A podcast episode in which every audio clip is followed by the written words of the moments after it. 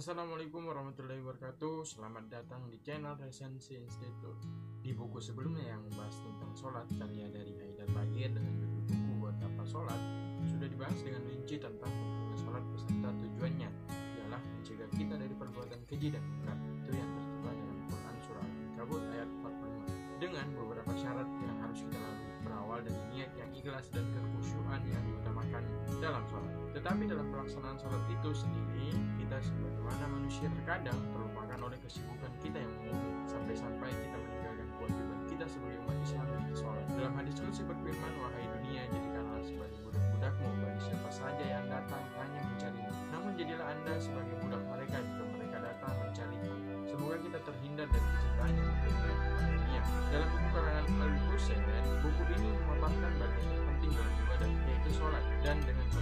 masalah hukum masalah orang kita diperbolehkan menjamak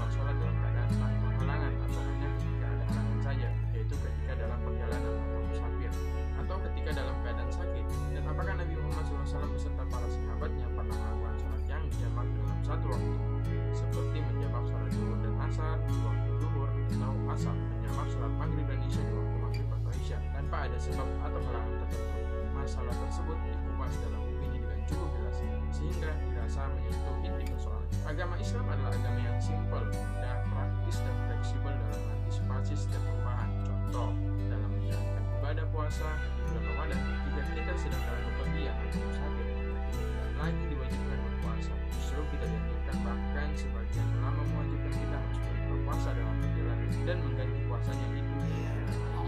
Begitu pula halnya pada sholat, sholat yang diwajibkan kepada setiap muslim lima kali dalam sehari semalam kita dalam perjalanan jauh atau musafir apalagi perjalanan tersebut ditempuh berhari-hari maka dalam Islam kewajiban sholat boleh dilakukan dengan mengkasar atau mengurangi jumlah rakaatnya. Tentu hanya pada sholat yang mempunyai jumlah empat rakaat saja seperti sholat zuhur, asar, dan isya. Nah begitu pula bila dalam keadaan sakit kita tetap diwajibkan melaksanakan ibadah sholat. Jika kita mampu melaksanakannya dengan posisi berdiri maka Islam memberikan keringanan.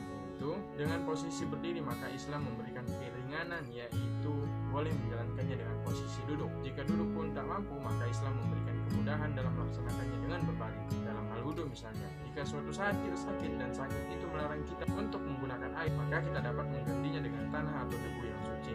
Atau bisa dibilang bertayamum. Banyak sekali kemudahan-kemudahan yang Allah SWT berikan kepada kita. Masih adakah alasan untuk tidak melaksanakan kewajiban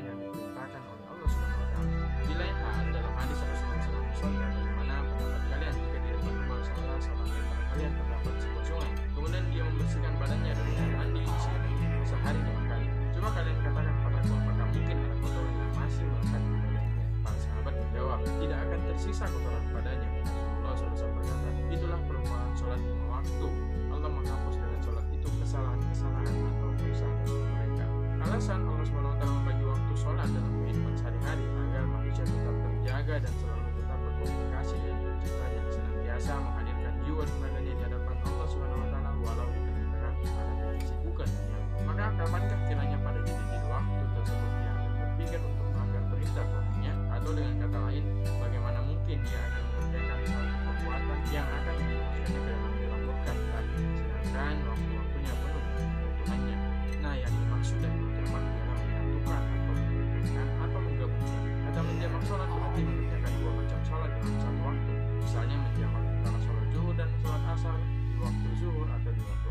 bisa juga menjamak antara sholat maghrib dan sholat isya di waktu maghrib atau isya. Dalam menjamak sholat tentu saja dibolehkan asal sesuai dengan syarat dan ketentuan-ketentuan pada kondisi tertentu serta tergantung pada fatwa ulama dari mazhab-mazhab yang ada dalam Islam. Namun seluruh mazhab baik itu mazhab syafi'i, maliki, hambali, hanafi, syiah, imamiyah dan lain-lain mereka sepakat bahwa ada beberapa yang tidak dibolehkan. Misalnya menjamak seluruh sholat lima waktu dalam satu waktu menjamak sholat asar dan maghrib menjamak sholat isya dan subuh menjamak antara sholat subuh dan zuhur serta ada yang dibolehkan bahkan ada yang berpendapat disunahkan.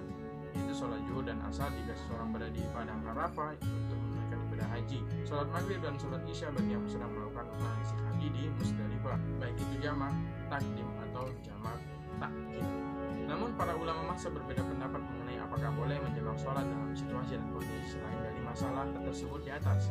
Misalnya jika seorang dalam keadaan musafir dalam perjalanan, sakit, takut yang membahayakan diri atau harta, hujan, bagi mereka yang rutin sholat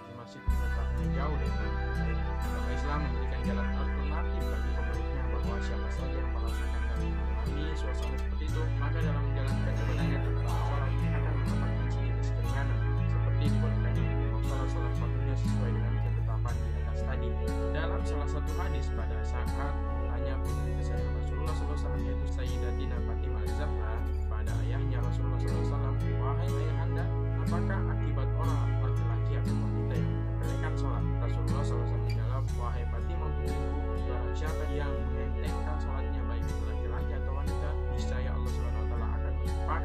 kepadanya kesulitan sebanyak 15 macam. 16 kesulitan dia akan dapatkan ketika dia berada di dunia, tiga kesulitan akan menimpanya ketika ajalnya datang hilang.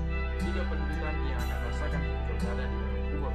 Tiga malapetaka ia akan dapatkan kelak di hari pembalasan. Inilah penderitaan dan kesusahan yang akan menimpa bagi mereka yang sengaja melalaikan, menyepelekan, bahkan meninggalkan kewajiban sholatnya. Semoga Allah mengampuni seluruh dosa-dosa kita, memaafkan kita, memberkati usia kita dan serta petunjuknya. So guys, jangan lupa bersyukur dan jaga sholatnya. Terima kasih. Ada pertanyaan?